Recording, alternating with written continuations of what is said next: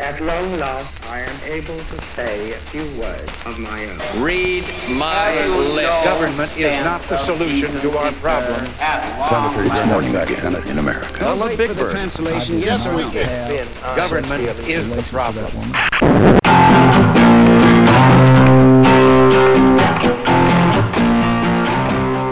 Welcome, everybody, to a liberal and a conservative walk into a bar. My name is Matt, and I'm a liberal. My name's Tim. I'm a conservative.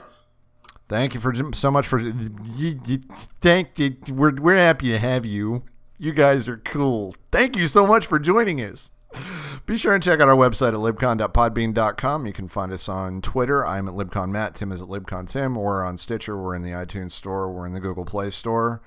Buy Tim's book on Amazon. It's called Things I Want. Check out my production company's movie at sphereofinfluencemovie.com. Uh, I think that's everything. Yes. Tonight we're going to talk about the really uh, the the the the uh, the stunning vice presidential debate the other night that I, I think about the entire free world tuned into for ten minutes, realized it was going to be boring, and then bailed. Uh, we got some quick hits. We're going to talk a lot about NATO and why all of a sudden this is a thing in this election. Round of applause, WTF, and something cool. How are you, friend? I'm good. Excited for the show. Excited to talk about that VP debate. I did not find it boring. I knew you wouldn't. I knew. I even I even said on Twitter if this is you if you want to watch. I, I, I live tweeted. I was live. I tweeted a lot during. You the, did during live tweeting? That's did, awesome. Did you Did you see that? I, I'm. And, I, I didn't. And, I'm mediocre tweeting.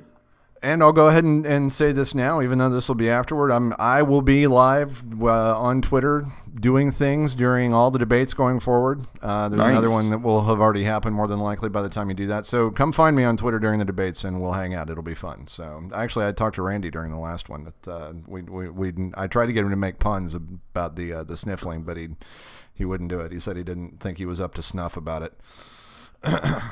but uh, uh, anyway, so yeah, uh, hoping by the time this gets out there, all of this hurricaney nonsense will have will have gone by. Hopefully, all of you are out there are all right. Uh, and next week we're going to talk about getting we have we have downloads in almost every 50 state and in every state all of the 50 states there's like three left so we're going to need somebody in to if you have a friend in Wyoming make them download our show so we can hit that uh, that that Ah, that- Wyoming. that mark yeah I know they're holding out on us it's weird I don't know Wyoming- where Wyoming is. I'm trying to picture in my head and I'm failing. that's one of the ones in the middle right Right? Somewhere between California and New York is Wyoming. is Wyoming, along with Rhode Island, which we don't. It went out, yeah, they're between that. We don't have one in Rhode Island either. So, which I don't know. Rhode Island's like twenty miles across. Eh, so That's whatever. small. It is very small. So, all right. Well, uh, I you you you seem to thoroughly have enjoyed yourself, and I I thought leading into the vice presidential debate, I did say it on Twitter that if you if you are a policy nerd, this is probably your last chance to see an actual policy debate during this election season. I, I stand by that remark because there was actually there was actually a policy debate and, and some interesting things going on beyond uh, the some of the more you know the less bombastic things. My my favorite headline that I saw was on the Daily Beast. It said uh, called it the Thrilla in Vanilla. Um, Nice. yeah, which which was absolutely right. And then somebody on Twitter asked why uh, uh, uh, why Mike Pence always looks like he's about to outlaw the X Men. Which also Obviously a seems to be liberal. true. I mean, yeah. well, he does, and I'm saying he looks angry. He's, What? He's very. He does. He has. He has. He has. He oh, has Oh, I'm sorry has that he his- looked professional and he has and his stern, since Oh uh, my stern, gosh. sin- his stern grandpa face on. One of, it, it, it, it's true. It looks like a, you know, it's. I don't know. I, I agree. I happen to agree with it. All right. You make one anti-gay law, the rest of your life. Why you got to bring up that Mexican thing? I don't know. Anyway, what did you think? Talk to me. Well, it's interesting that it, I didn't find it exciting for the reason that I was hoping to find it exciting, which I was. I was really looking forward to these two very well experienced politicians uh, getting into the nitty gritty of, of, policies. Uh, for me, it was exciting, and it, I have never been so angry a debate kind of way. I made it through the ridiculous debacle of so many Republican debates this year, only to find myself completely furious at the Democratic candidate for the vice presidency, uh, Tim Tim Kaine. I could not. I, I had to shut it off. Uh, I watched like I watched the last part uh, live, and I was like, man, he's kind of being a little bit of a d bag. All right. So then I went back and tried to watch what I'd missed, and was so angry at him after about 20 minutes in that I had to shut it off. It was just it was making me too upset. What was with all the interrupting? What what was that? Why was he doing that? I, I think it must have been a strategy thing. Let me be clear. I don't think it worked, and and I'm going to tell you right now that I, I and I, and again I said this the other night. I I think I think Pence won on style. Um, I I think he was very calm, very smooth, very steady throughout the entire debate. He really didn't budge, didn't do anything. Now there's a lot of other things that I I I, I this is to say that I he also made it a point to effectively say that Donald Trump has not said anything at all in the last 15 months. So, which which we all know is a load of crap. But so Okay. the truth did the truth did not win with Mike from Mike Pence the other night. But stylistically, Pence absolutely was better than Kaine.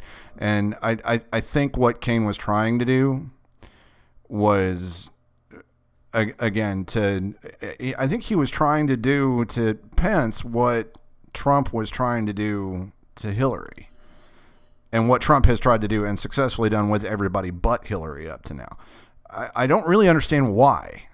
You know, because Kaine's smarter than that. He he generally he's a nicer I mean, this had to be Clinton's people that, that pushed him towards that. That's the only thing. I, I mean, can- what was it? He's supposed know, to be the nice guy. He's supposed to be dad. We're supposed to Yeah. be looking at him and thinking, Yeah, "Oh, there's my there's way. my my lovely dad." And he was being a jerk, and he wouldn't let. I mean, literally, would not let Pence finish a sentence in the first twenty minutes of that debate.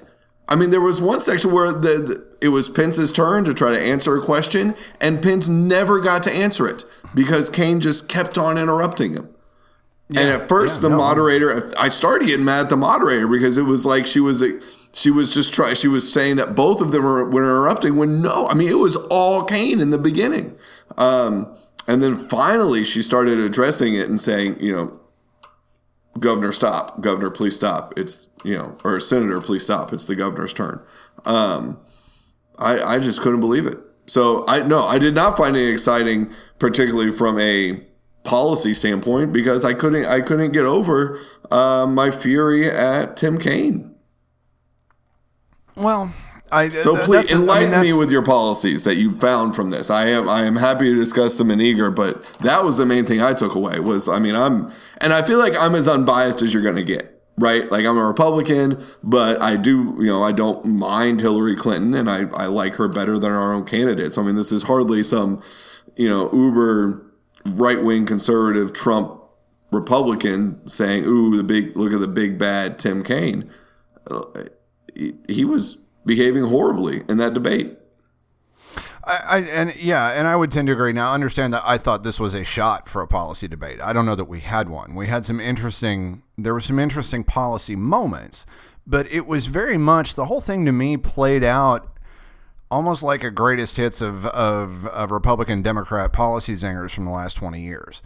My opponent wants big government. My opponent loves to ra- is going to raise your taxes and and and blow up the welfare state and uh, and uh, you know, and then you know, from Kaine, you got well, they're going to privatize Social Security, and uh, you know, Oh, I caught that one. Yeah, Yeah, there was the that was there. stereotypical fear mongering from the Democrats. Uh, there was plenty of st- no, but there was plenty of stereotypical fear mongering from from Pence. Now, What? so don't.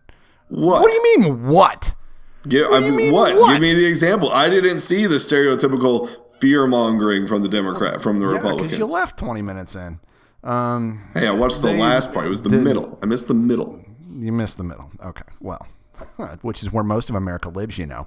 Um, no, I mean I- he he had his moments of uh, you know how how badly uh, how what what was it what was it he said? Well, uh, Kaine was touting Obama's record the last few years and saying that you know we feel like the country's doing really well, and uh, Pence said, "Well, you know what? You can keep bringing up your numbers."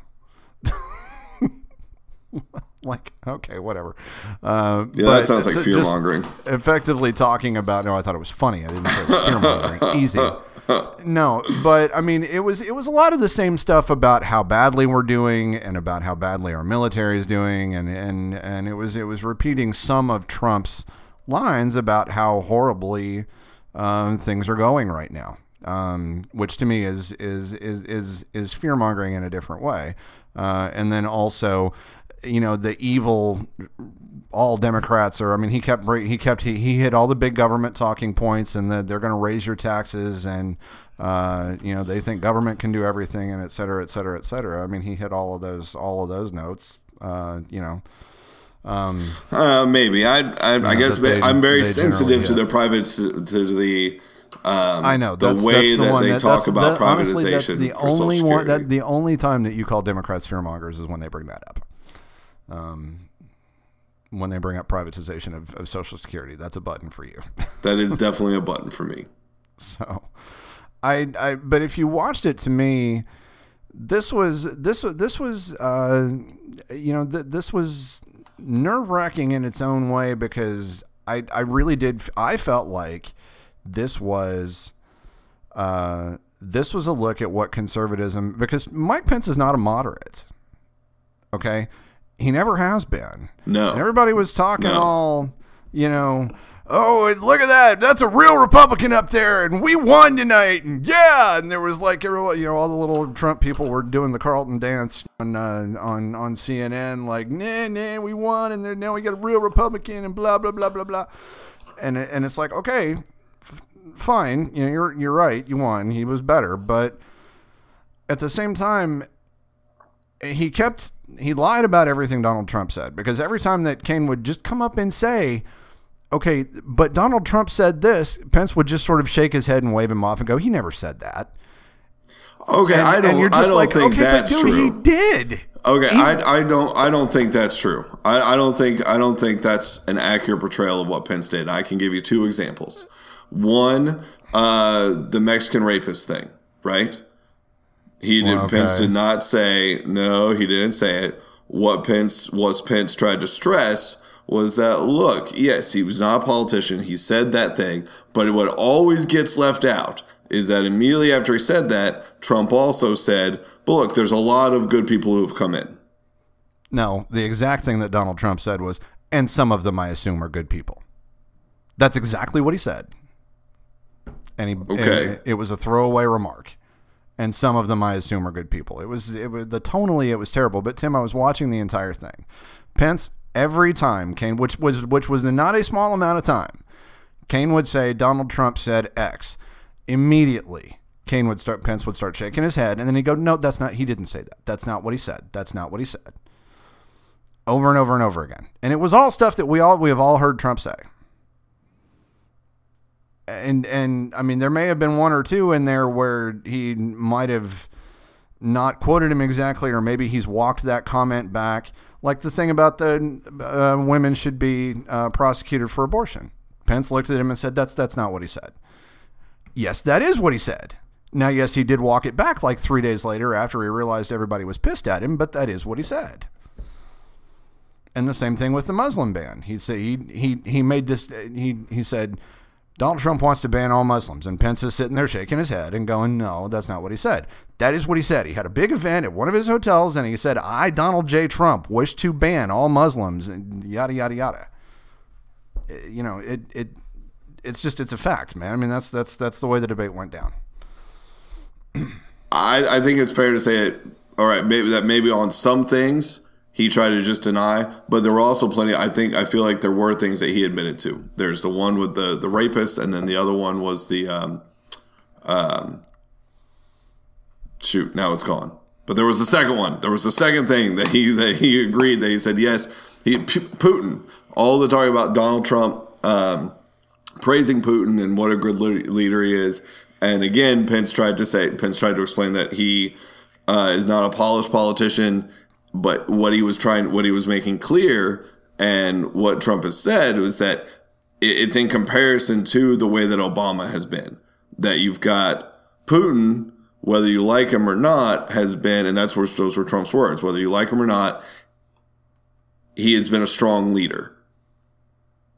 Whereas, and it has caused all of these issues. Whereas with Obama, according to Trump, he has not been a strong leader and he has backed us away from the world, and that is what has allowed Russia to move forward. But- and that's Pence's response to Kaine pointing out that Pence himself said Obama was a stronger leader than Barack Obama. Kaine points that exact quote out. You said Putin is a stronger leader than Barack Obama. And Pence, instead of clarifying, said, No, I didn't say that. Yes, you did say that. Now, if you want to clarify what you meant by that, fine, but don't say that, No, I didn't say that. You did say that. It's on video. We've all seen it. like I said, I think there's potentially you're right. I didn't. I missed you know the uh, that's probably a solid thirty minutes of the debate. What is clear in my head is a couple of times where he, he did admit to what uh, what what Trump had said. Um, and all of the stuff that Kaine was saying, like you won't defend him, you you uh, you can't defend this, you can't defend that. So much of that from Kaine was him interrupting. That for me, the point that Kaine was trying to get across got lost because I was so annoyed with them for the constant interruption. Yeah, I mean, and it was annoying, but I, I, I didn't, I didn't think that Pence was, I didn't think Pence that one, that was one of the things that I think Pence did, you know, rightly or wrongly. I think he did it exactly right. He didn't defend Trump, but he didn't. He he was really good at not defending the guy, but not hitting him either. You know what I mean? He really walked that line of I'm here to do a job and it's to not damage my own brand by tying myself directly to Donald Trump, but then he also didn't walk away from him either. You know Yeah, I mean? I- it was a think really that's very interesting. ba- it was a really interesting Yeah. balancing act that I thought. I, I think that's very accurate, and I was surprised at all the headlines that I saw about you know that that Trump would would have been mad at Pence because Pence abandoned him or something like that, and that that was not the impression that I got from the debate that Pence abandoned Trump in any way or started blasting Trump. Um, I, I think you're right. I think he did a very good job of walking that line. Well, now that that a lot of that got walked back. That was an early source that CNN thought they had from inside the Trump campaign that later clarified whatever it was they had. Turned had. out to be BS. turned out Well, to be crap. Yeah, and and the media mostly walked back, walked it back. Um, I okay. So, did you feel like you were looking at because the the thing about it is, and I want to get back to this, which is the idea that this idea that that Pence is somehow some sort of moderate genius that would be winning this election if he was actually up there, because I I, I, don't think that's the case. I, I really, but I do think that this is what that Mike Pence is the kind of person who actually probably does have a good shot in tw- in 2020. But again, just to win the nomination because I don't think if he were a major party candidate, he looks really good as a politician when he's up against Trump, when he's up next to Trump because he's obviously better at this than Trump is. But I still think that he is the same kind of conservative, Tea Party conservative that is interchangeable with Ted Cruz, Marco Rubio, uh, Bachmann, Santorum, Rick Perry, all of them. Right? I don't- Am, am, I am I don't- wrong in that? Okay, well, all right. One, let's be clear that what is a moderate Republican has been redefined in the last eight years, right? Because you've got Tea Partiers and Trumpers that are just so far to the right that make guys who are not quite center right, that are a little bit further, uh, look like they're these super moderate candidates. Um, Mike Pence being what I would say would be case in point. Now, that said, all I've got to go on for Mike Pence really is this debate, some of the things I've heard him said throughout this election, and all of the stuff with the Indiana um, religious rights laws.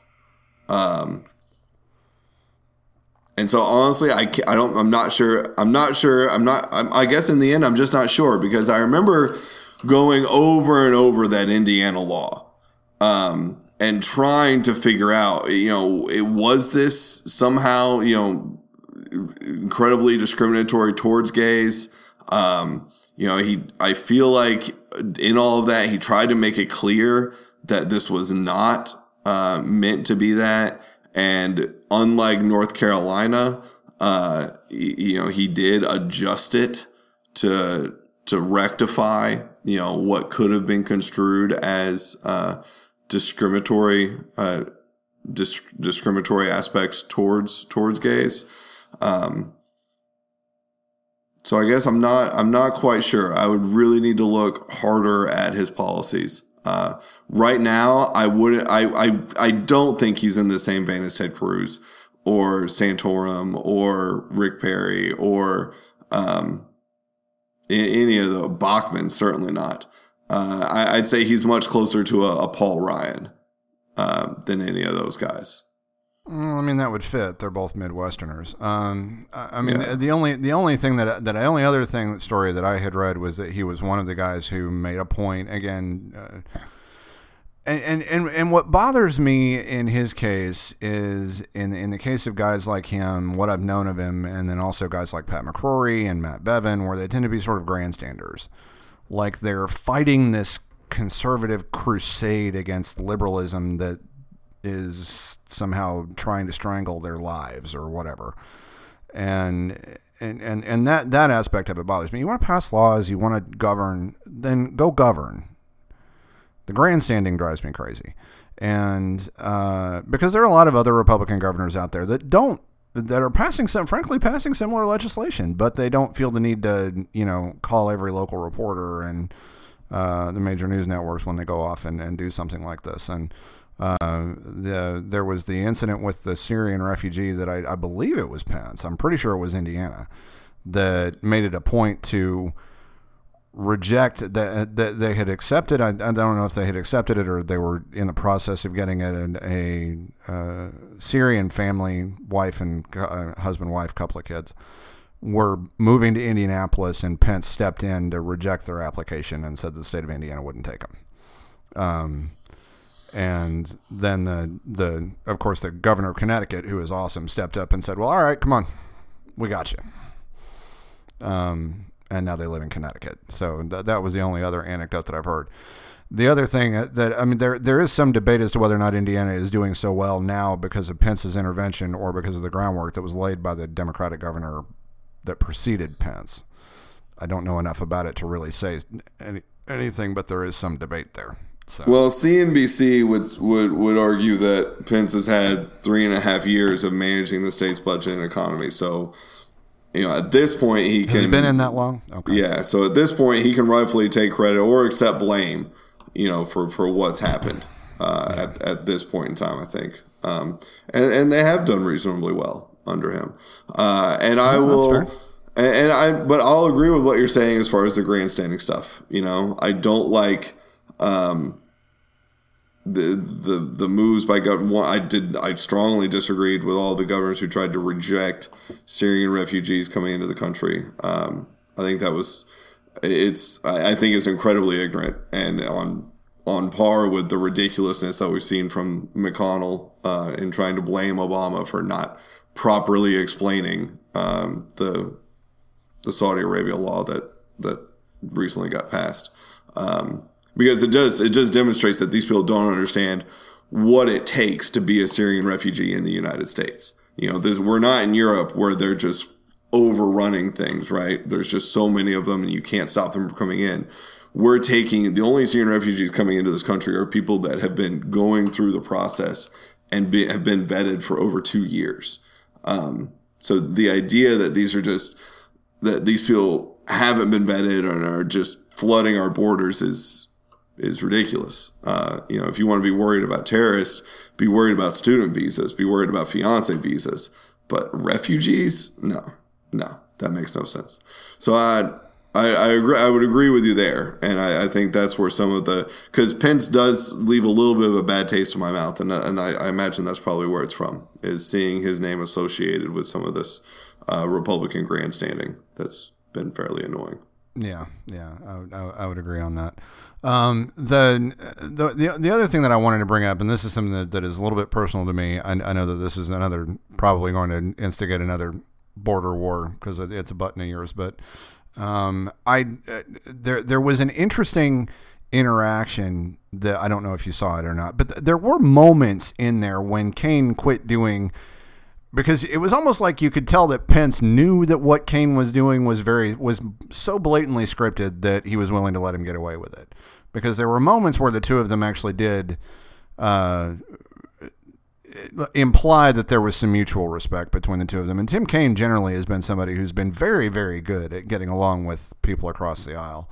Um, so, which is another reason why I found the, the performance a little baffling the other night. But uh, Kaine, there there was a question that was basically made up by the moderator. It was a terrible question, but it was one to sort of bait either Mike Pence into talking about his stances on gay rights or Kaine into sta- talking about his stances on abortion.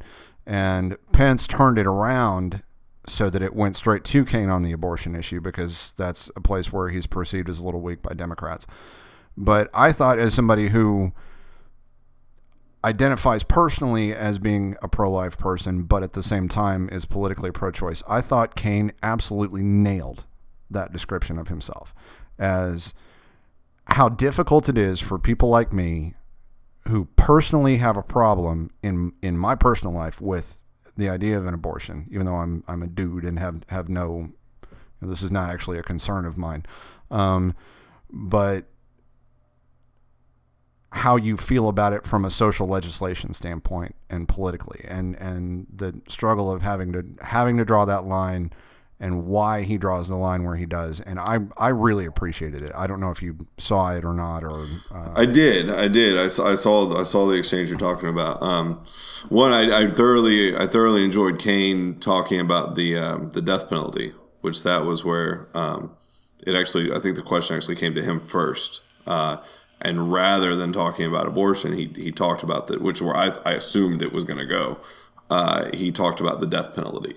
Um, and I, I, Yeah. I really appreciated his answer there. I thought that was very good. Uh, and then Pence, um, honestly, I felt like dodged the question a little bit. Like he didn't really well he did talk about it. Uh, he didn't talk about a time where he had to be okay with a law that maybe went against his personal understanding. You know, he talked more about him kind of going against the law, um, you know, because of his religious beliefs, um, which was, you know, in, in line was, and that's what led to him talking about the sanctity of life. Uh, which uh, that said, I, I appreciated what he said uh, about the sanctity of life and, and agreed with him uh, completely because it, it, it is a difficult thing. Um, and while I, I do understand what Kaine is saying, uh, I, I don't think that it applies in the case of abortion because you're talking about two people.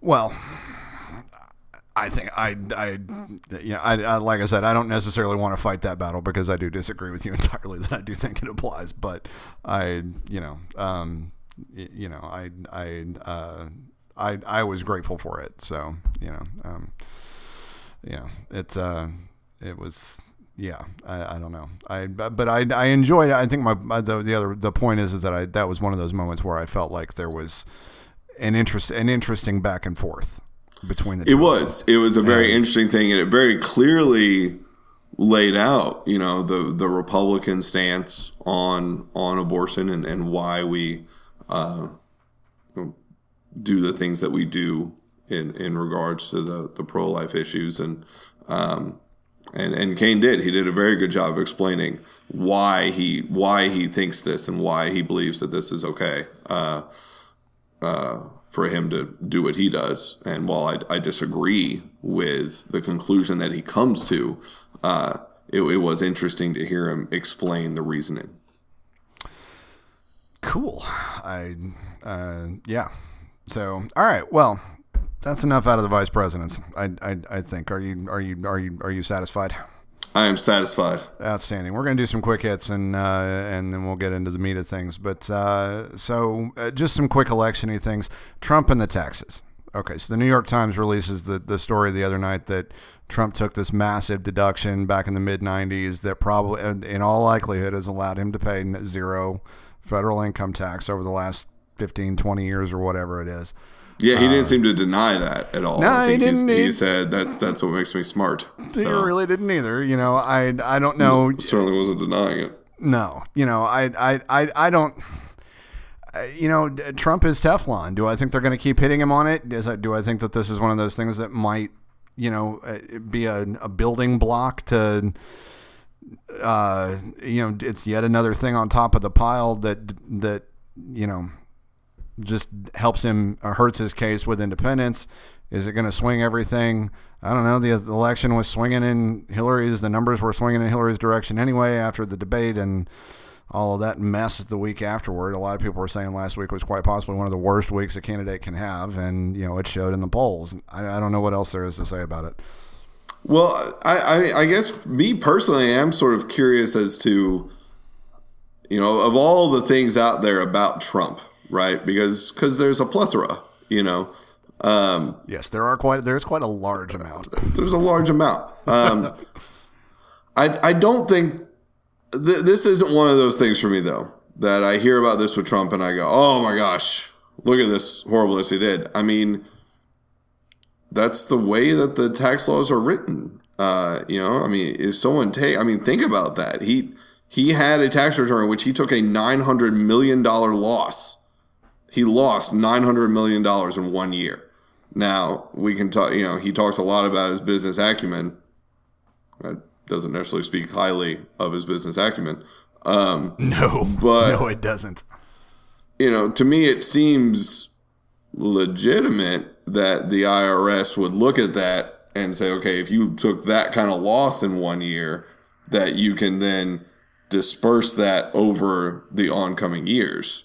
Uh, you know, I, I can see why that's the way the law is written, and I can see why someone would take advantage of that. And I would be very surprised by anyone who didn't take advantage of that. Um, you know, I mean, we do the same thing, right? I mean, any opportunity that we have for a tax deduction, we jump on this, right? Uh, we, we jump on any opportunity where there's there's a, a law in our favor where we can get you know some money from the government or we can reduce the amount of taxes we have to pay you know, for with him, it's odd because it's just, you know, it jumps out at us because it's on a much grander scale. Uh, but that doesn't seem to me to be some sort of awful thing that he's done. Um, you know, should he maybe not make stupid comments like that's what makes me smart? Yes. Uh, but yeah, I, I don't see this as a big thing. What, what, I mean, what, what do you think? Is this something that you think is horrible that he did or? No, I don't. In in in the in, the in in in the Parthenon of offenses that Donald Trump has has committed throughout his political life, all 15 months of it.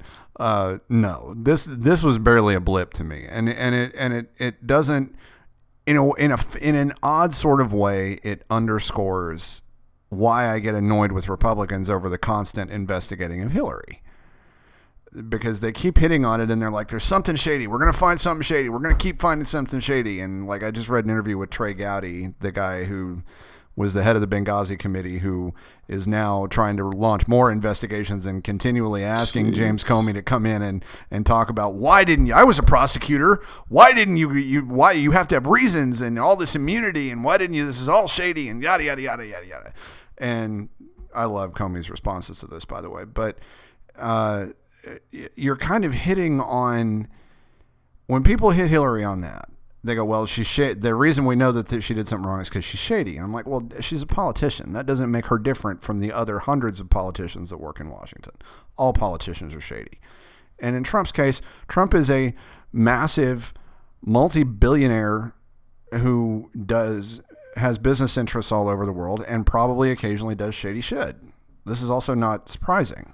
And in the grand scheme of things, this frankly was not all that shady. It is within the law. Yeah. Does it make him a little hypocritical? Eh, maybe. It mean that he's a good businessman? I certainly don't think so. Because I'm sorry, you can't lose a billion dollars in a year and say you're a good businessman. You just can't. Yeah. I That's mean, not means he had that, a- that's that that's not right. But you know, if you want, it, to, it means he had a good accountant. yeah, it It means means he had a great good tax guy. Like that's all that. That's all this means. But what is underscore what uh, what underscores it, frankly, is the fact that this happened 20 years ago, and Donald Trump never went to jail. He was never investigated. I don't think so. I mean, at least not not over this. You know, obviously everything he did was perfectly legal. You know, I mean, is it? Uh, you know, I mean, now for somebody who talks about some of the things that he talks about, does it make him look a little hypocritical? I don't know. Maybe, kind of. You know, and again, obviously, I don't think it really helps out with his business acumen argument, but uh, you know, again, you you Republicans continually hit on Hillary. I think it's ridiculous the way that Republicans keep hitting on Hillary because she's a politician who does shady things, which is to say that she's a person who got wet when she went outside in the rain, and uh, Democrats want to keep hitting Trump for. Uh, doing clever things with his taxes. Well, yeah, Trump said uh, Trump is a businessman. They do clever things with their taxes.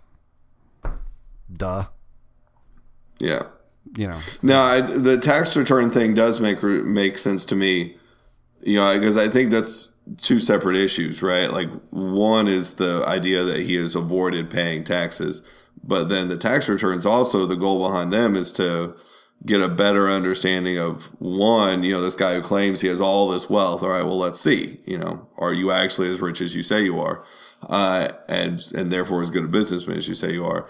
And then two, to get a better understanding of where all he has business ventures going, and is this does this create a um, conflict of interest as president because he is refusing to to put his business into a blind trust. Um, you know, he's insisting on it being. Which he obviously doesn't know what a blind trust is. Yeah. And nor, and nor do his kids. I mean, the idea that somehow their dad is not going to be involved or that they're not going to be at trying to act in the best interest of the family, I, I just it's fairly ridiculous to me. So I I think that demanding the tax returns is legitimate, and um, there is. I, I don't see a reason for him not disclosing them unless he is trying to hide something. Uh, but again, that is sort of the argument that Republicans use against Hillary for the emails. So Well, I think Hillary's response is that she just, I, I, I think Hillary just deleted the emails. I don't think she's got them. Now, whether or not she should have deleted them, that's a whole other ballgame, but I think, I don't know that she's got them. Trump still got his tax returns. And let's be clear, I'm talking about what I, what doesn't really bother me is the stuff the New York Time, Times released. I still think he should release his taxes. Absolutely. And they need to keep hitting him on that. Yeah. No, I agree with everything you said. Yeah. He, he needs to release his taxes. That's not what, that's not what doesn't bother me. Does the fact that he's not releasing his taxes really, in the grand scheme of things, bother me a lot. Not as much as some of the other stuff, but it does bother me. Now, I'm talking about purely based on what the New York Times released. That in and of itself doesn't really, it just doesn't really register with me. So Agreed. I'm, I'm like you on that. So anyway, uh, in Kentucky, the federal government has okayed the dismantling of Connect, which is Kentucky's uh, portal to the Affordable Care Act. Uh, Governor Matt Bevin ran on a platform that's saying he was going to go in and tear it out and get rid of it, and that's what he's doing. And the federal government says he's okay to do that. Uh, leaving off everything else to go along with it. I think you made an out. The only thing that I want to reiterate about this is that I think you made an outstanding point about this, which is that Republicans and conservatives, particularly Matt Bevin, love to talk about government waste under Democrats. Kentucky spent several million dollars putting this in place. And now you're just going to tear it up and kick it out and throw out that several million dollars that we spent as a complete waste of time and money. well, Kentucky didn't spend that money. The federal government paid for that. Well, okay, the federal government spent it, so that's that that's waste on the part of the on the part of the state of Kentucky, and I I, I think it's a great point, you know, but Wait, all right, wait a minute. What what's the point that you thought that I was making? You're correct. That was a great waste on the part of Beshear and the federal government. Agreed. Is that what you're saying? No, that's not what I'm saying. Okay, cool. that it's then a you're, waste you're- to allow you're- to allow the system to be to take a system that has just been put in place that costs several million dollars and then to just tear it up. I think is a waste. All right, you think that? I, that's Yes. never what I've But said. That's not what you said. no. Well, then you did not make a great point. I take back that statement. sir. that is not. That is Then not I the made a good that I point. made. Um, Score one for me. Uh, No, I absolutely not. Um, be, So because the, that- the a minute, question I thought you were. I thought you were in favor of Connect. I thought you liked it. I am meh on it. Like, so one, I think that Connect itself was was run well, uh, but I didn't notice a difference really between Connect and the one that's run by the federal government. They both seem to function equally well, at least once once the website started working for the federal government one. Um, they they both seem to function equally well. And if going forward, you know, I mean, obviously now, you know, the federal government paid for getting this set up and going, but now Kentucky is one that has to pay for it, you know, the ongoing maintenance of the site and the workers and the employee, all these things. So if we can save money by getting rid of this because it's redundant, because the federal government has their own site that's done, uh, if we can save money by doing that, great. I don't see why not. Uh, unless it was going to cost some exorbitant amount in order to dismantle it, which unfortunately that depends on whose numbers you're going to trust, right? Uh, because Bevin states that it's only going to cost you know two hundred thirty six thousand dollars to dismantle it. Um, which that number makes more sense to me than what some people have thrown out. It's like it's going to cost you twenty three million dollars. Why in the world would it cost us twenty three million dollars just to take something to stop using something? I, I don't I don't see that one. Um, and then the thing that's driving me absolutely batty is the connection that people are trying to make between Medicaid and Connect. And they talk about Connect as if it is responsible for getting all these people on Medicaid, which, from my experience, is complete and utter and total BS. Uh, and it functioned no differently from the way that the federal government site operates with state Medicaids. Um, and again, this is me speaking from experience. This is not some random made up thing. This is this is how it works. You call Connect, you go through all the stuff about giving your, them your income, giving them your information, finding everything out, and they go, "Oh, sorry, you can't apply through Connect. You have to go through community based services. Here's their phone number. And then you have to call community based services and do all the Medicaid stuff and go through all of the income crap again. And community based services and Connect did not communicate at all. It was incredibly frustrating. Um, I remember multiple times. I remember one time I got so mad. I said, "Look, you you connect. Stay on the phone with me because I'm getting bounced around. You stay on the phone with me and connect me with community-based services so we can get all of this mess straightened out." And they refused. They said, "No, we do not talk to them." So the idea that somehow Connect is what helped all of these low-income Kentuckians get on to Medicaid from my experience, is completely false, and it will function no differently than it currently does than it will with the with the federal government side.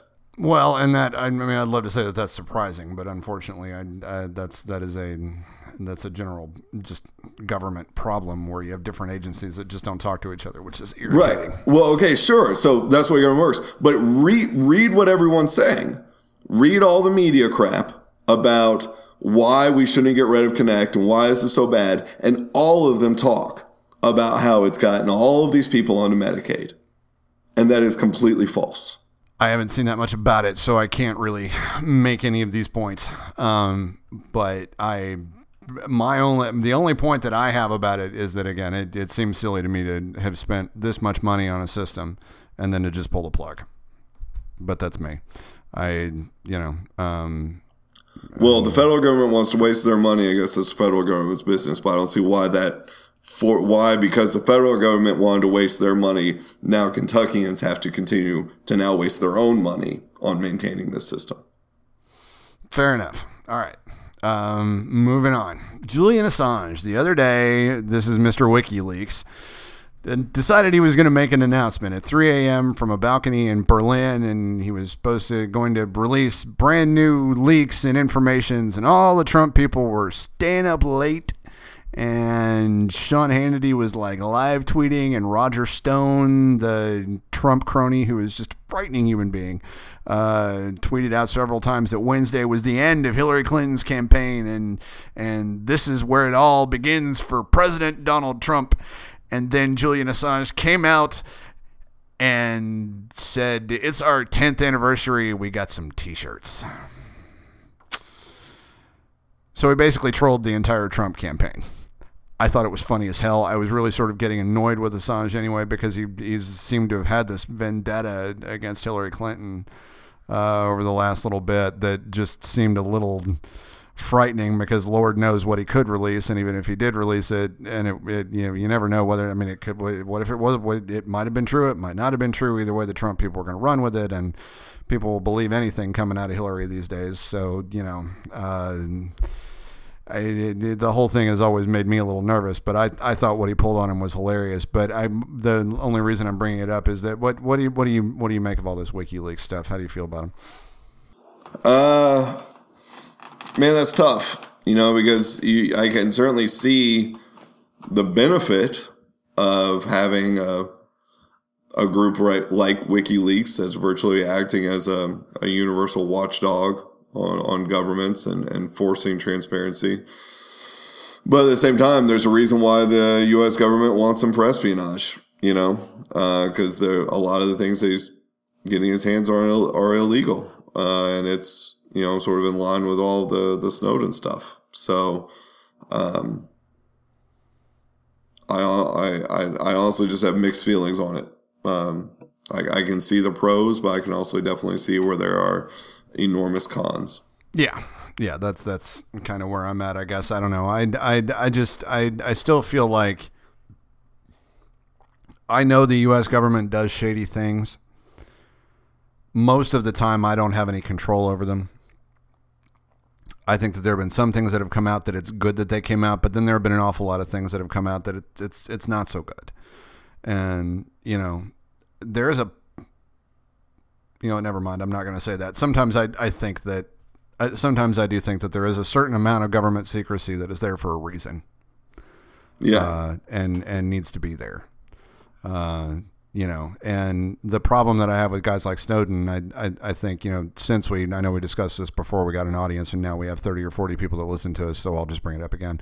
Uh, you know, I, my, my problem with Snowden is that Snowden likes to make himself out to be this great vaunted hero, you know, all the way throughout his his movie Citizenfour, the one that's that's that you can actually go watch on HBO right now, is that he keeps talking about how he's ready to face the consequences, and I'm doing this for my country and the people that love me, and and and I, I want their future to be better, and I'm I'm ready and willing to accept whatever is going to happen to me. And then he took off and he went to Russia. So it's like that's that's how you face the music. You want to live, be this bastion of of of of transparency and and fight for uh, you know open o- open documentation and, and government transparency. And so you go to again to Russia? Really? That's, that's yeah and that's go? really I mean that's the thing with Assange as well. I mean he's seeking you know he's got asylum in an Ecuadorian embassy. I mean you're, you're talking about between Russia and Ecuador these are two of the the shadiest least transparent governments out there. Um, and you're gonna seek help from them when you're supposedly trying to push transparency, you know, that doesn't make any sense. Yeah. Uh, it, it, doesn't it doesn't to me Fine. either and i think that does speak a little bit to the character of their movement um, and i think some stuff has come out about snowden right as far as that it, some of this was more personal vendetta than him actually trying to do the right thing. Well, that kind of, you know, it, it, it, it speaks to the conspiracy theory of the thing, you know, because like you have people that, yes, the congressional report, Congress released this large report saying that, you know, look, Snowden's not a hero. And, and it does not paint a good picture of him at all. But his critics would respond that they released that report a week before this movie from Oliver Stone came out. And that this was really just a way for the government to continue to discredit him and to get Obama off the hook for not pardoning him. You know, it's but these are the same people that are are you know it's the same to me. It is a little bit of who do you trust? Because yeah, I think the government would love to get their hands on Snowden, but then at the same time, I, I think there may be, and and maybe they are willing to go out of their way to do it. So maybe there is a level where these people are right. Maybe they're trying. Maybe they are trying to find a way to discredit him. That's not going to bring him back. My problem is with Snowden personally. Snowden doesn't put his money where his mouth is. If Snowden truly believed that he was doing, as a human being, that he was doing the right thing, and that he really wanted to face the music, then come back, face the music. What are they going to do? Kill you? They're not going to kill you now. Everybody knows who you are. If he just all of a sudden showed up in the U.S. and wound up and and was disappeared a month later, you think nobody would notice? What would happen on Twitter? They'd be crazy. you know, it, it, it's it's a silly thing to me. It, it it doesn't, you know, because I do think that there is a there is a level of who do you trust. You know, because some of some of Snowden's followers and some of Assange's followers are very like Trump followers. Doesn't matter what they do. Trump could walk down the street and shoot somebody in the face. He's absolutely right. And those people would follow him to the ends of the earth. Same thing for Snowden and Assange. You know, um, but that's not all of them. You know, I don't know. That's it's like you said. It's an interesting sort of thing. So we're we're we're we're going crazy over on some of this time wise. Do you want to push the NATO discussion to another time, do some round of applause, and then come back to the rest of the quick hits? Uh, sure. I mean, you yeah, I haven't been keeping track of time, so whatever you think is is necessary. Because I, yeah, I mean we've we've dealt lightly with NATO, so it doesn't do us any good to deal lightly with it some more. Yeah, exactly. So all right, fans, if you were hoping to hear about NATO, well, stick around. We'll we'll we'll do that another time. So anyway, round of we'll move on to round of applause in WTF. Who do you, who do you got for your round of applause this week? Uh, man, I'll give my round of applause to uh, Barack Obama. I don't have that many more opportunities to do it. Uh, he wrote an open letter to the Economist uh, by their invitation. You can read it in this week's um, this week's Economist, uh, and it's it's great. Uh, and it, it demonstrates why I was talking with a friend of mine, and I was like, man, I was like, I'm, kind of a, an Obama Republican, and he was like, wait, what? That's not a thing. That doesn't exist. I was like, sure it does. You know, if you can have Reagan Democrats, you can have Obama Republicans. Uh, because I mean, Obama hits on everything that I, uh, everything that I think uh, about the economy. Um, you know, he praises capitalism and he praises globalization and uh, the important, um, uh, the the massive improvements in standards of living that that these things have brought. Uh, and when we're looking at how do we move forward um, you know, the response to some of the issues that have come about, you know, because of globalization and capitalism isn't to, to turn our backs on them and say, oh, these are, these are horrible things. Let's go back to closed economies and, uh, being anti-immigration. And that's, that's the wrong direction. You know, you can, you can look at some of the struggles that have come about uh, because of globalization. That you know, while many, many, many people are better off because of it, there are those. Uh, there are some who have lost out, and we need to take steps to protect those whose whose jobs are you know when they lose their jobs because of globalization or because of advancement in technology. We need to um, find ways of protecting them. Um, but that's that's a big difference from suddenly deciding that globalization is evil. Um, and unfortunately, you know, neither candidate is really a, a free trade um, protagonist. You know, I mean, Hillary's certainly better than Trump on that standpoint. Uh, but I mean, she's even she's turned her back on TPP. Uh, so I, I, I definitely want to give a big round of applause to him, and I will proudly continue to call myself an Obama Republican. I still think that makes you a Democrat, but what are you going to do? No, So did my friend.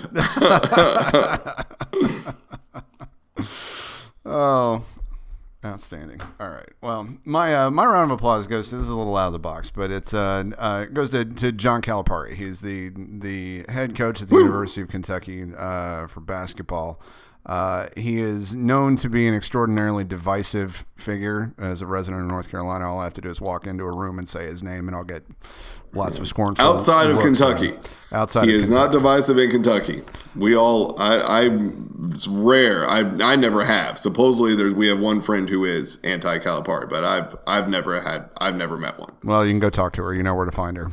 Um, But yeah, for the most part, uh, nationwide, nationally in the sports world, he's a very divisive figure. But he, he is, the more that I hear him talk, the more that I realize that, yes, he is bombastic. Yes, he is uh, blunt. And yes, he's willing to, to look at things. And he, he, he, the way that he looks at the world is in a very realistic sort of way.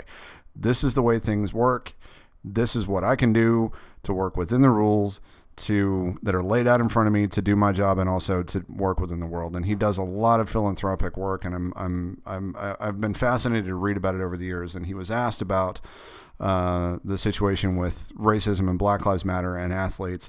Uh, he talked very openly about some of the things that he had seen uh, working with some of his assistant coaches over the years. He told a story about uh, he tells a story about going on the road with one of his African American uh, uh, assistant coaches, uh, a guy named Bruiser Flint, and having multiple occasions them sitting in first class and people coming up to him and to Calipari and saying, "Can I get you anything?" And, and and every time he said it never failed, they would ask Bruiser uh, to see his ticket.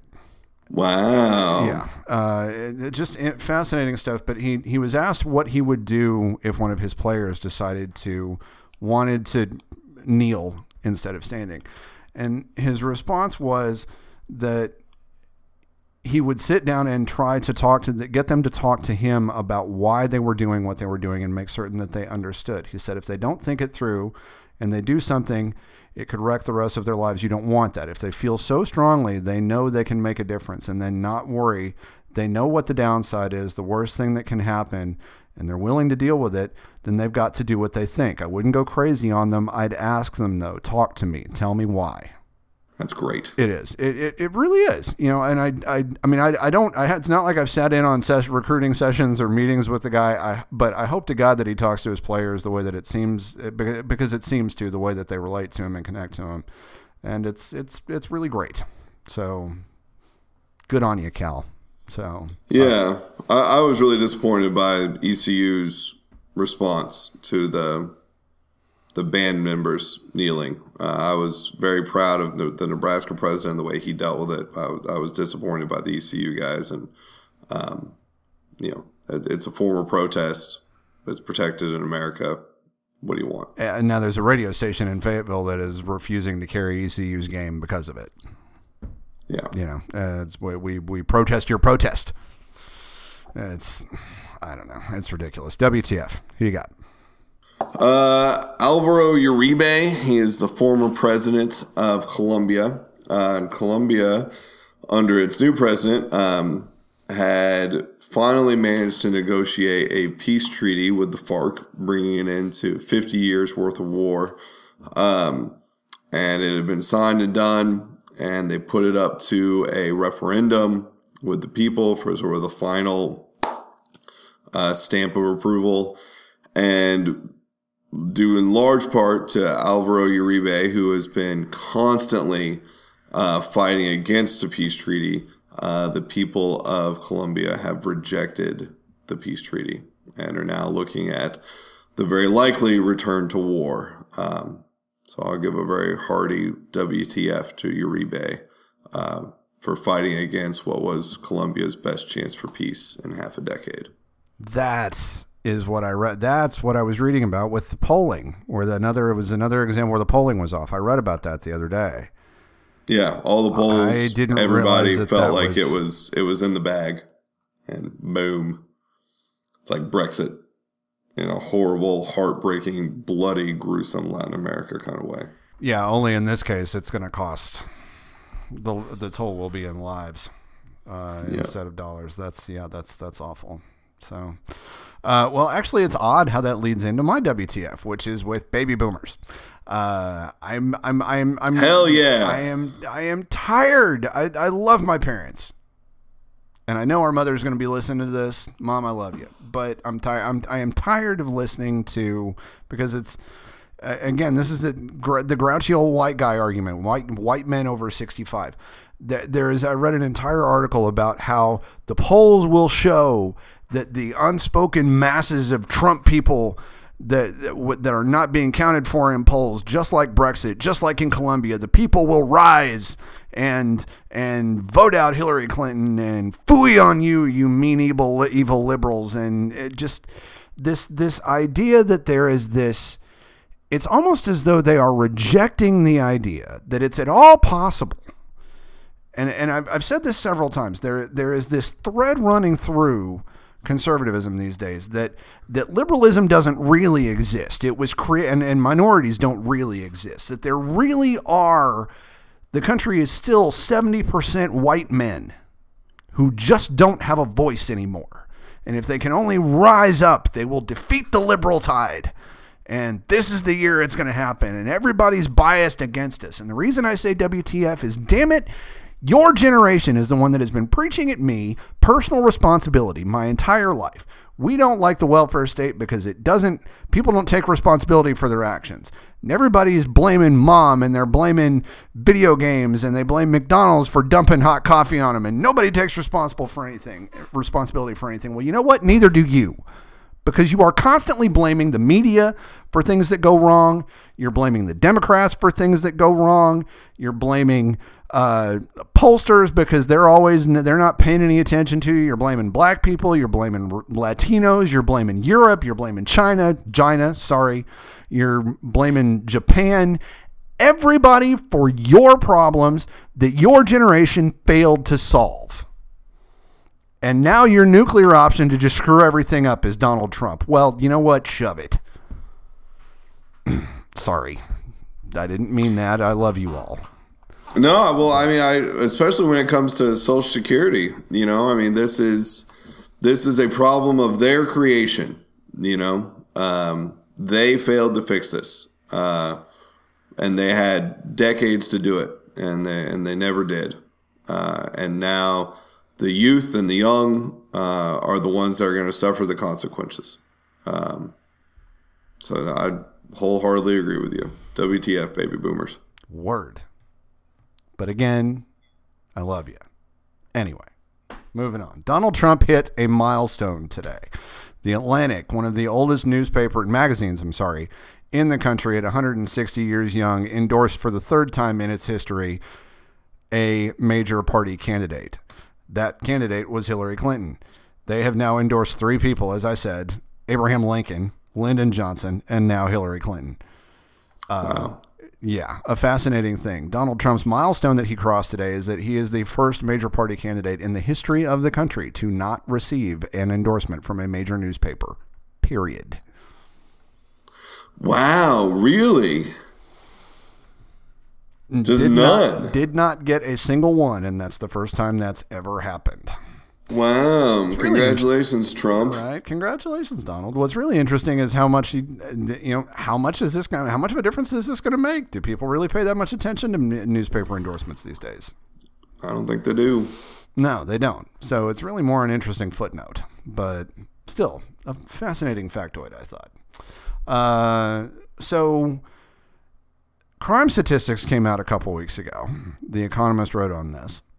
Uh, while there has been a lot of us, myself included, have been ridiculing this uh, gloom and doom vision of America that that uh, Donald Trump has has brought us and has been perpetuated really a lot by like Rudy Giuliani. Um, uh, the number of murders did rise in 2015. It went up by 10.8%. It is still at historic lows. It was preceded by the lowest on record uh, in 2014. uh, the, or at least the lowest in the last 51 years. So the fact that it went up from its lowest point a little bit is not that surprising, but it did go up by 11%. So it's worth. Yeah, it went up a lot. It wasn't. It wasn't this this minor uptick. I mean, it definitely. This was the sharpest rise since 2009. So I mean, it's it's an abrupt rising. So I and I'm with you. I, I've ridiculed also the idea that America is somehow a more dangerous place to live. Um, but it's hard to argue with that fact. So uh, while I don't think that this calls for this, you know, s- stop and frisk sorts of things and law and order type stuff that uh, that Trump seems to spout, um, it is interesting and certainly worth taking note. Yeah, I, I don't you know I, I I don't think that America is the rotting cesspool that so many Trump supporters seem to see when they step out their front door. But um, it- but I mean honestly, I mean. you- I don't know. You know, you look at you look at the news, you look at everything that's been going on, especially in some major cities like Chicago's had a terrible problem uh, with gun violence. We've seen more mass shootings.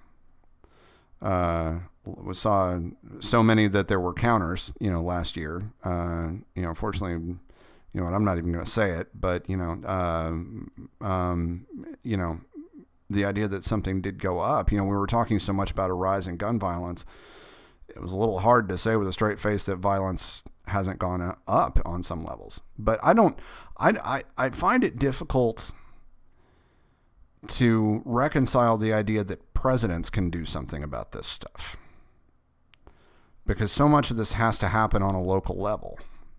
You know what I mean? It, it doesn't, I don't know. It's, it's, and, and it seems like this is one of those things when the federal government does get involved, for example, the crime bill, that has been wide was signed by Clinton in the 90s and is now being widely derided. It seems like this is definitely one of those things that when the feds get involved, it just doesn't seem to work because what's good for the gander is not necessarily good for the goose. Well, I mean, I think the federal government can get involved in the sense of the the types of programming that they might encourage states to do and the sorts of things that they might fund within states. And I, I'm fascinated by, I mean, there's just a difference in what Trump would propose as a way of imposing law and order versus the sorts of things that moderate Republicans and Democrats would push for for bringing about more quote unquote law and order, right? Um, you know, I would say that in response to these sorts of things, we need to relax our drug laws and treat uh, drug addiction as as an illness and not uh, and not as a crime. That we need to uh, bring about some basic gun laws, uh, not the one that they all agreed on in the VP debate, which was the no fly, no buy terror watch gun laws, uh, but in the sense of you know required classes and uh, you know getting a, a gun license the same way you have to get a driver's license. So these sorts of things I can see as being as you being useful. Uh, encouraging community based policing. Um, these are the sorts of things that I would say are a good response to things like an uptick in the in the murder rates, not the the stop and frisk martial law type of law and order that it seems like Trump would seem, would would encourage. Yeah, which is which it's interesting to me that that's where you know there's all this talk about big government, small government, and it's almost like in this case the Democrats are more in line uh, in the line of smaller government, where they're just they're encouraging, perhaps willing to fund, but they're not passing laws to force changes. Whereas, with the exception of gun laws, I mean, I Well, think the yeah. Democrats would be more than happy to pass uh, some federal gun laws. and well, they should. And, I, and I'm not going to argue. And I, I am sick and tired of hearing the idea that somehow because I want some amount of gun control uh, beyond what we currently have, that therefore I'm not pro Second Amendment. Uh, it's enormously frustrating for me. RINO. That doesn't even mean anything anymore. Trump, even- Trump is even- the can't- Trump is the biggest RINO that ever existed. Yeah, and he's our candidate. Yeah. So Word. Uh, Hillary Clinton on the Bernie Sanders supporters. Did you hear about this? no. Okay, so there was a leaked audio tape of Hillary Clinton talking about the Sanders supporters, and Politico puts this big headline: Hillary, Hillary derides Sanders supporters, and all the media picked up on it. And then about an hour later, Politico actually listened to the tape and went, "Oops, maybe it's not so derisive." And Sanders finally jumped in and, and defended her. I and since you did, I'll go ahead and read some the last end of it because I, I read that and I read it under the initial headline thinking, oh Lord, here it is. Here's our 47% moment. Um, but it was just this, and there are still people that are getting angry about this. But I mean, if you actually read the entire thing, it is a remarkably thoughtful statement about the the people that were supporting Sanders and what she felt like she needed to do about him. Some are new to politics completely. They're children of the Great Recession and they are living in their parents' basements. They feel they got their education and the jobs that are available to them are not at all what they envisioned for themselves and they don't see much of a future. If you're feeling like you're consigned to, you know, being a barista or some other job that doesn't pay a lot and doesn't have some other ladder of opportunity attached to it, then the idea that maybe, just maybe, you could be a part of a political revolution is pretty appealing. I think we should all be really understanding of that. Yeah, that doesn't sound like 47% to me. That sounds pretty. It sounds right. Pretty it sounds like a pretty, you know, that's Yeah, like pretty- a pretty yeah. level-headed assessment of what the Sanders movement was about. You know, I'm sorry. I just I don't think. I mean, the basket of deplorables was about as close as I think you're going to see Hillary go as far as making a big mistake. I mean, she's just too experienced a politician to do something monumentally stupid. Um, I, I think. Um, you know, the email thing maybe was dancing that line, but I, don't. I don't think we're going to see some sort of massive stupid statement from her. Yeah, I, I, I, I tend to think you're probably right. I mean, I'm, I'm going to hold off on that until we get through the election and hopefully look back and say, you know what, I'm not surprised, you know, because again, it is October. October surprises, they happen. But I, I, I kind of feel like the problem with Hillary for somebody that has been vetted, you can, Hillary's almost going to have to open her mouth to get it because if somebody had something on Clinton, they've been investigating her for so long there's how can there be more? I mean, maybe there is. Maybe I'm wrong, but I I find it difficult to believe that there would be more out there. So I don't know. Anyway, uh, we are out of time. Uh, we will talk about NATO another night, as we said earlier. Uh, have you have have you have you anything to add? No, nothing aside from looking forward to the the Sunday debate, and uh, I, I think I, I'm expecting more of the same. I, I'm not expecting some massive change in in the way that it goes. You know, Trump is not going to get under Hillary's skin. I, I this isn't going to happen. Uh, at best, you'll see a Trump that's a little bit more controlled. Um, but I, I certainly don't think you're going to see Hillary have some sort of meltdown. No, I don't either. But it but it is a different format because in, in it's the a town hall. Um, so I I think that the opportunities for the two of them to really go at each other when you've got a crowd full of people that you're meant to be interacting with. I'm fat because he hasn't done a lot of these, and I'm fascinated to see how he does. I, I, I don't know, you know, I, I, I just don't really know what to expect out of this one because I don't know if, if he can't go after the other person who's there. I wonder if he's going to know what to do with himself. I guess he'll just go after the crowd. I, Ah, we should be so lucky. Uh, and then there really will be a moment like with Kate McKinnon. Did you see the Did you see the Saturday Night Live thing? oh, the well, the one that was Alec- Baldwin with- being yeah. Trump and Hillary being that was pretty That was fantastic. Baldwin really mainly, good. Hillary's person was okay, but Baldwin was was fantastic. He really, no one had managed to really make fun of Trump in SNL because he's so ridiculous on his own. Like, how do you get even more ridiculous? Uh, and but Trump, but Baldwin, Baldwin did a great pulled it off. He, was definitely hilarious. pulled it off. Yeah. Yeah. that was really good. Uh, yeah, I don't know. Yeah. Lots of fun. Anyway, all right. Well, I'm going to take us out with something cool.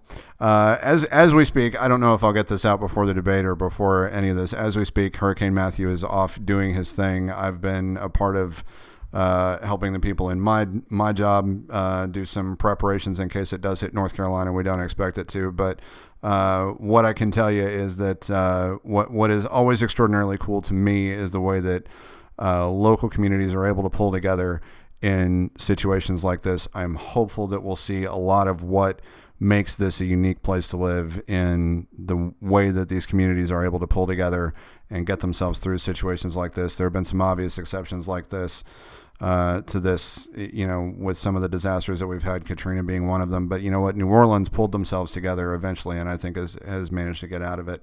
Uh, and hopefully there will be some really great stories to come out of this as uh, as much devastation hopefully uh, you know hopefully the storm is not as bad as they think it's going to be um, but you know what it is always amazing to me to see people on the ground uh, pull together and try to get through things like this and uh, you know I, I I'm certain it's happening in Florida and I you know cheering for you we're thinking about you so yeah there we go well that's our show you ready to go Yes. Goodbye, world.